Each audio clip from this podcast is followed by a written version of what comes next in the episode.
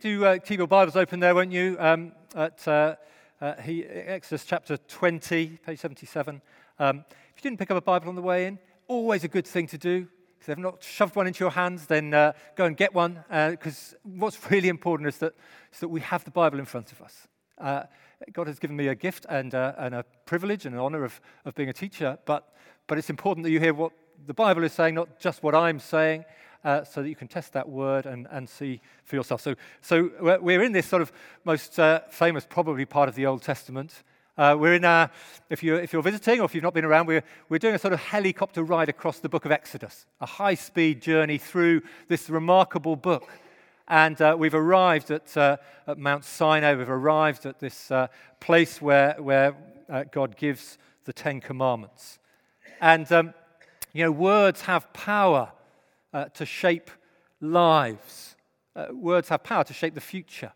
On this Remembrance Sunday, a speech like that of Winston Churchill, do you remember, in 1940, continues to stir the heart. We shall fight them on the beaches. We shall fight on the landing grounds. We shall fight in the fields and in the streets. We shall fight in the hills.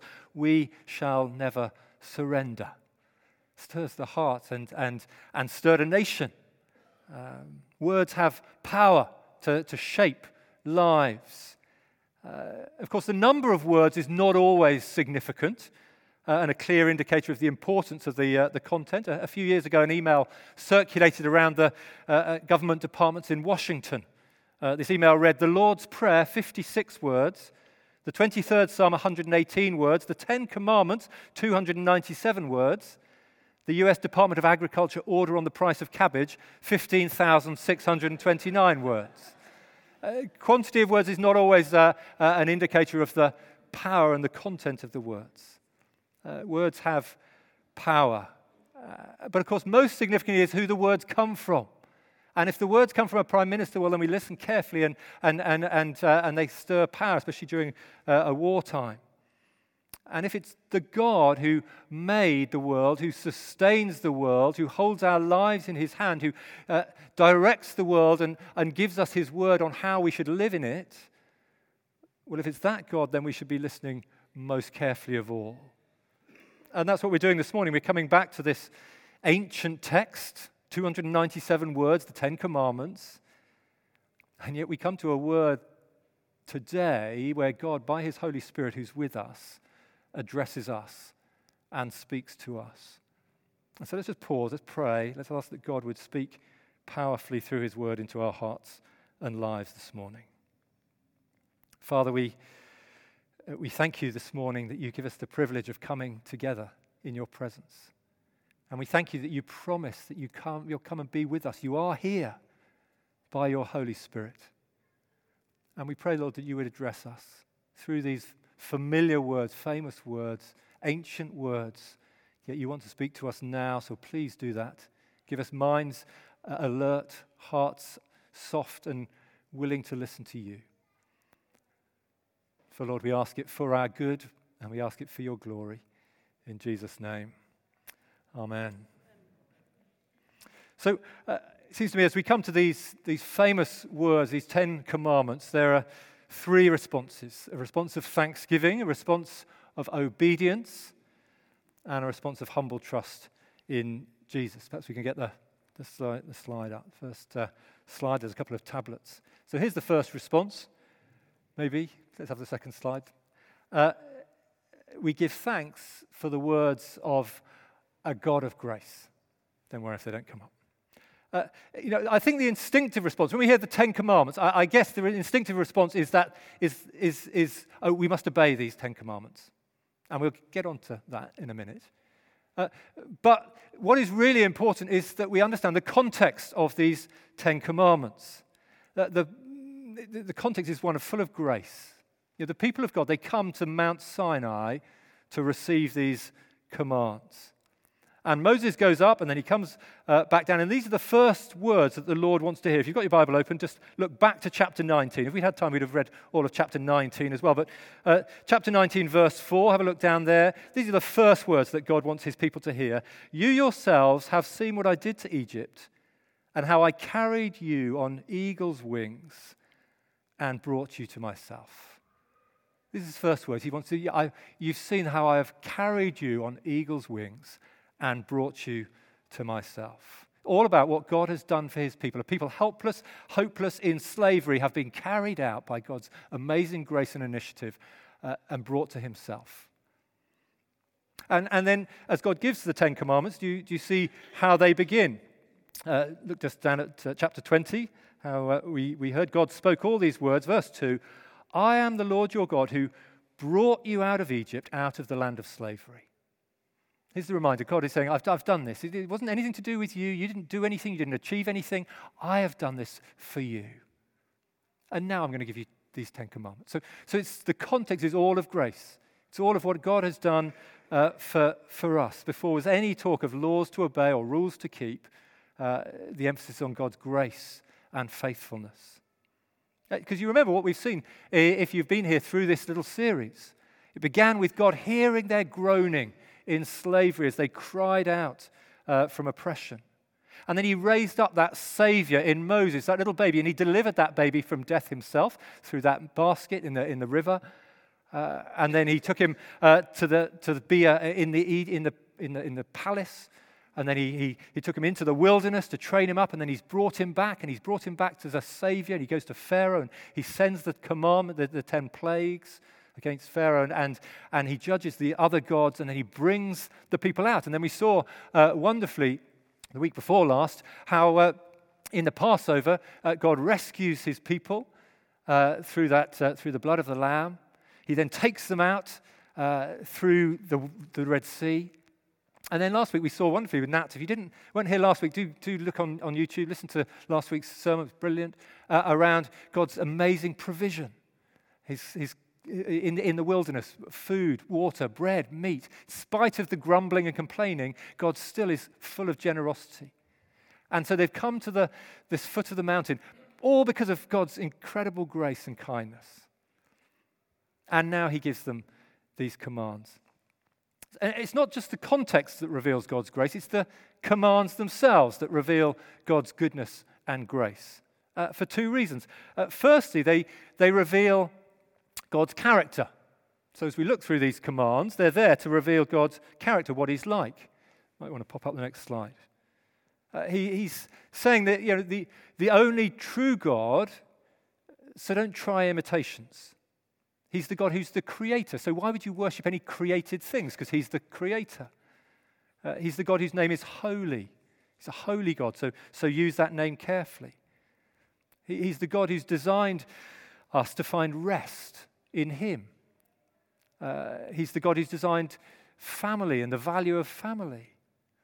He's the God who gives life. He's the rightful owner of life. So be careful not to take it. He's a God of faithfulness, so adultery appalls him. He's a God of honesty and truthfulness, so false witness is a terrible thing. He's a God who provides so that we can be content, so we're not always looking elsewhere, envying other people. In these commands, he's revealing his character. The creator, the sustainer, the holy God, the one who's will find rest. God of faithfulness, honesty, truthfulness, provision, and kindness. So as we look down these 10 commandments, they're revealing us who God is. We don't have to guess who God is. He's not out there somewhere. We don't have to sort of have this long search for God and work out who he's like. He's revealed himself.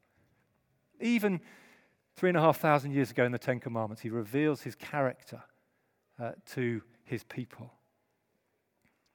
And then secondly, these are gracious, wonderful words to be given because they're God's design for life. They're how we can most enjoy life. They're how we can flourish in God's world. That's what the Ten Commandments are. In many ways, they're an instruction manual. How to use well what we have. Of course, most people don't bother with instruction manuals these days, don't they? They're online. You go to your YouTube kind of how to do it thing, or most people these days try and make stuff that's intuitive, so you don't even need a manual, don't they? Like a phone, you should just be able to work out how to do it without actually having any instruction or any manual. It works it out and for you. But some of you are laughing because that doesn't really work, and you get incredibly frustrated. But in a sense, that should be how the world works, shouldn't it? It should be intuitive. God has made the world. We're made in God's image. We should correspond.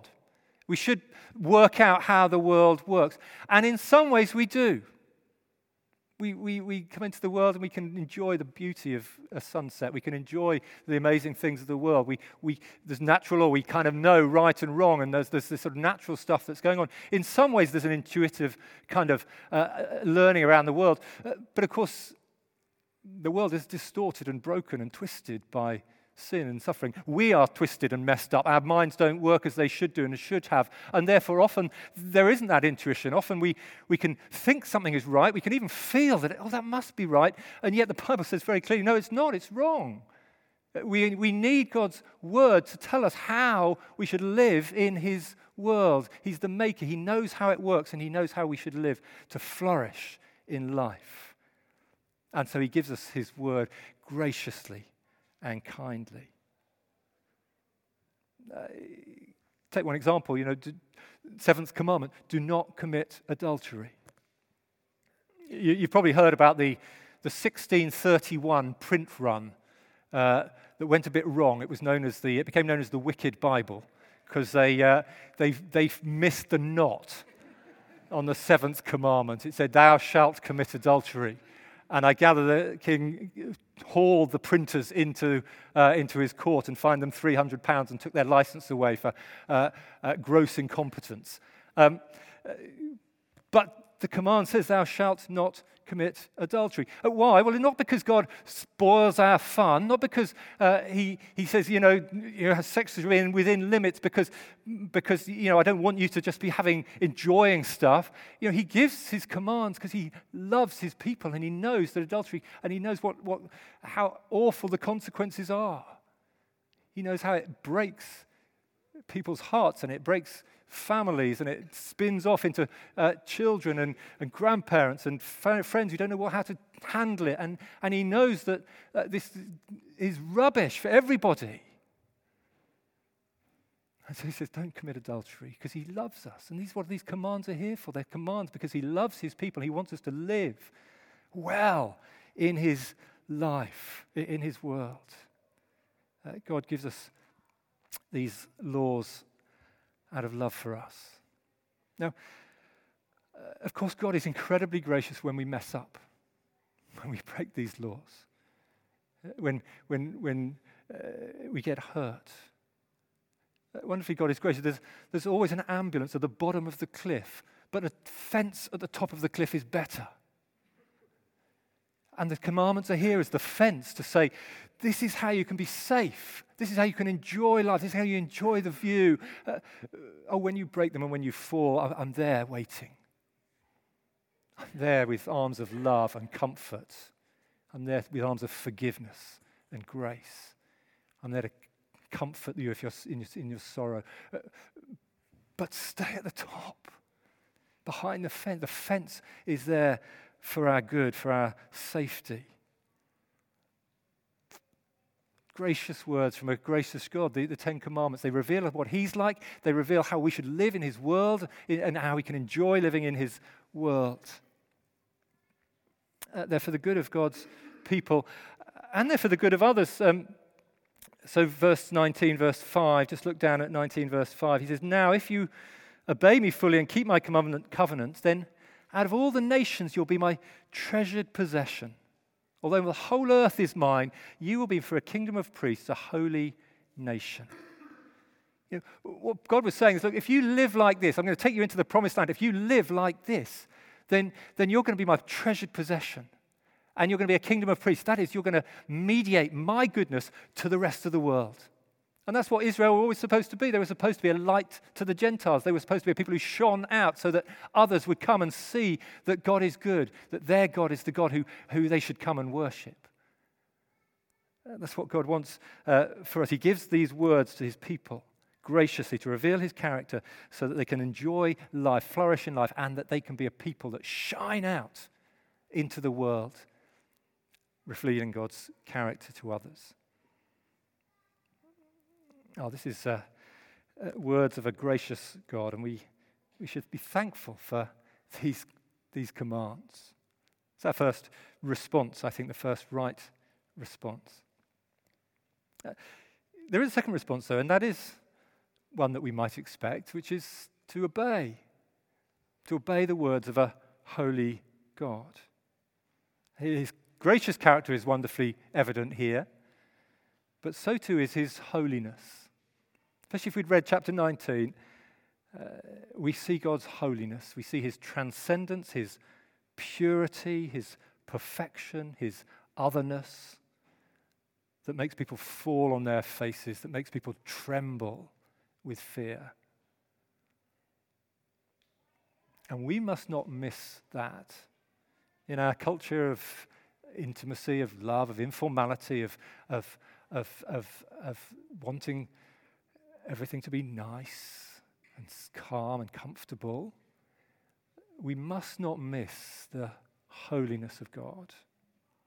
I mean, we see it if you read through chapter 19, the way the people have to be consecrated, set apart before they go anywhere near meeting with God. They have to have their clothes washed in a symbolic way of purity. There's strict limits put up around the mountain. They said, just do not go near this mountain because it is a holy mountain. I mean, in one sense, the Mount Sinai is just a bit of rock, like every other mountain. It's just rock, but because God is present on this mountain, it is a holy mountain. And there's a warning not to come near or they'll die. And as the Lord comes, there's thunder and there's lightning and thick cloud and loud noise, there's smoke and there's fire, and the people tremble. And here is a holy God. There's no mistaking that. Here is a God who is not to be toyed around with, not to be played with. This is a God who is not to be mocked, a God who is not to be treated simply as a someone there as an accessory to our lives. Here is a God who is to be listened to. Friends, we must not lose this right fear of the Lord. It's great to sing of his compassionate, gracious nature, his truth. He's revealed him, his grace is revealed here. But the words of a holy God are to be listened to and obeyed. I mean, the people were in no doubt about that. Look at the end, we had those verses read at the end of chapter 20, verse 18. When the people saw the thunder and the lightning, they heard the trumpet, saw the mountain in smoke, they trembled with fear, and they stayed at a distance. And they said to Moses, you go and speak to us yourself, and we'll listen, but don't let God speak to us or we'll die. I mean, this is serious stuff. If you're someone who wants to hear God speak to you, be careful. God is a holy God. These words are words of a holy God to be obeyed. They're not a discussion document. They're not, as Billy Graham once put it, he said, they're the 10 Commandments, not the 10 suggestions. I mean, these are words from the living God, spoken to his people. We haven't got time to look at them one by one. We've sort of glanced at them as we looked at his character and so on. But people have suggested that the first 5 of these 10 Commandments are on that vertical axis. They're our relationship between us and God. The second 5 are on the horizontal axis, our relationship with each other.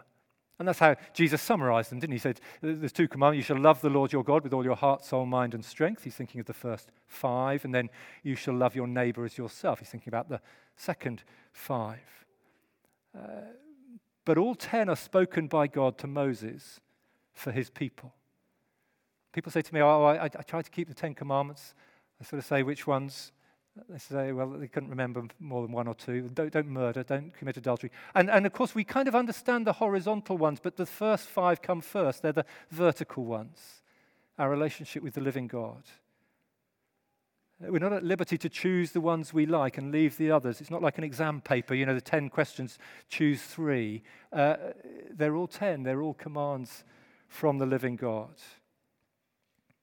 And the people were left in no doubt, and neither should we be. These are words from a holy God who will one day call us to account before him.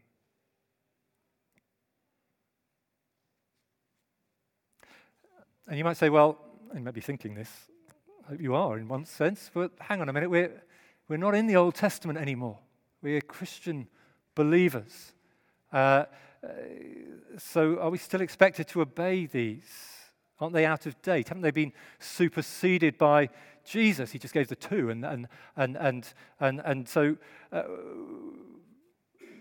my answer would be this, that when we come to the Old Testament, we always read it through the eyes of Jesus. As Christians, we're not Jewish believers. We're not there on the Mount Sinai. We are where we are now as Christian believers. And so we read our Old Testament through the eyes of Jesus, through the eyes of the New Testament, Jesus and his apostles.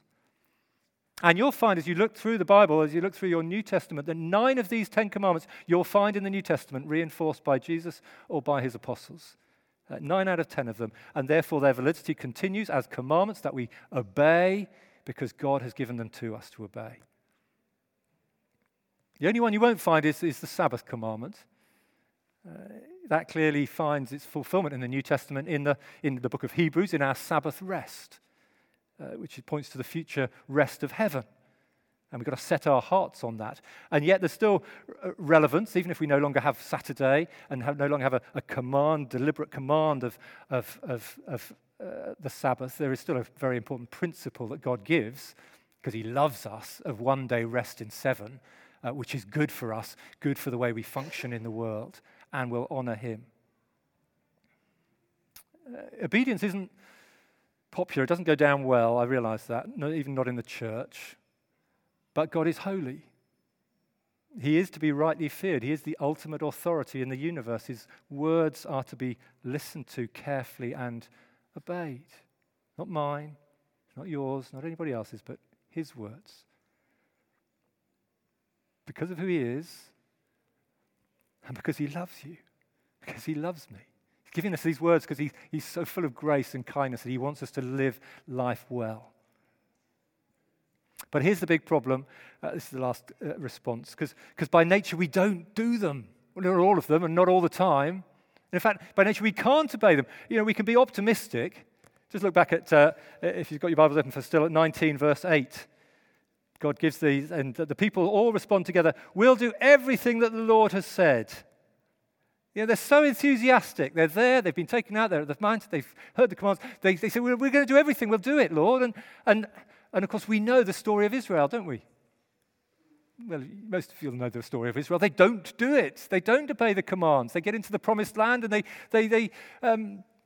they start worshipping other gods. And they don't care for the poor and the needy. They don't care. They're not content. They envy and they don't live as they should. And instead of being that light to the Gentiles, in the end they become this darkness, which in the end is expelled from the land. And so however much we sort of seem we want to do it, we can't do it. And so what is the answer? Well, the wonderful answer is to trust in Jesus, who fulfills these words for us. Do you remember early in his public ministry, Jesus said, he didn't say, forget that Old Testament stuff now. He said, don't think that I've come to abolish the law and the prophets. I've not come to abolish them, but to fulfill them. Jesus has come, takes the 10 commandments, plus all the laws, and he lives them out perfectly in a way that none of us could and no one else did. Jesus lives this law perfectly, flawlessly, in letter and in spirit. And he invites us who are far from perfect to share in his righteousness, to share in his purity. That's what happens through his death on the cross. He takes our sin, our failure to keep these commands. He takes it all and he carries it on the cross. The judgment we deserve for disobeying the words of a holy and righteous and pure God, he carries them for us, so that when we come to him, we can be forgiven and receive his perfect righteousness. It's what Martin Luther called the great exchange. He takes our sin and our disobedience and our lack of righteousness, and he gives us his purity and his perfection and his perfect obedience of these commands.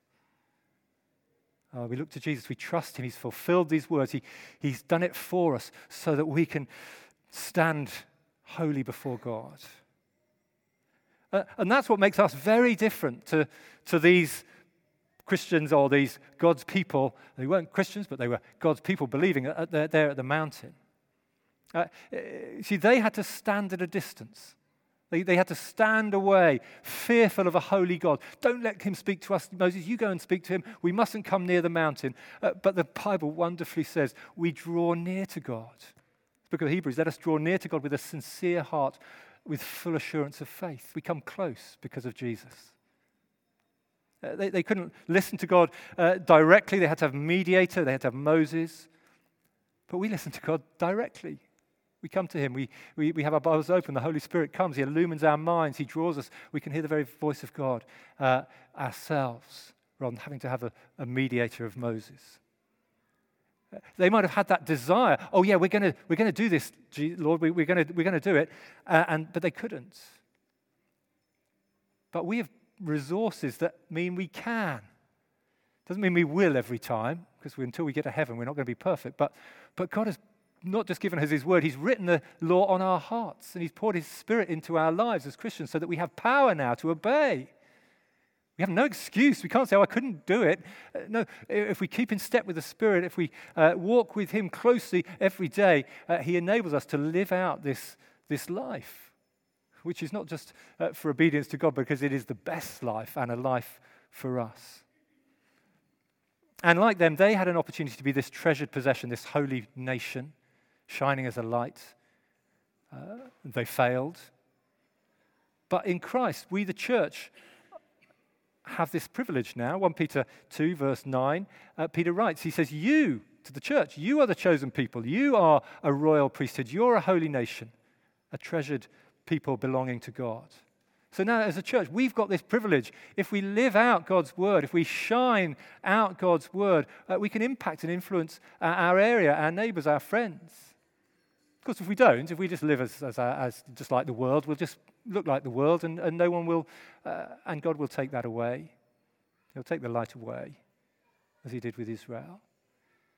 But he calls us to be this light that shines. 10 Commandments. God, words of a gracious God. Let's be thankful to God for his amazing gift. This is how we can live. This is how we can enjoy life and flourish in life. The words of a holy God. Let's be careful not to mess around with God, to treat him as though he's just an accessory, an extra in our lives, until we'll give an account for our lives before him.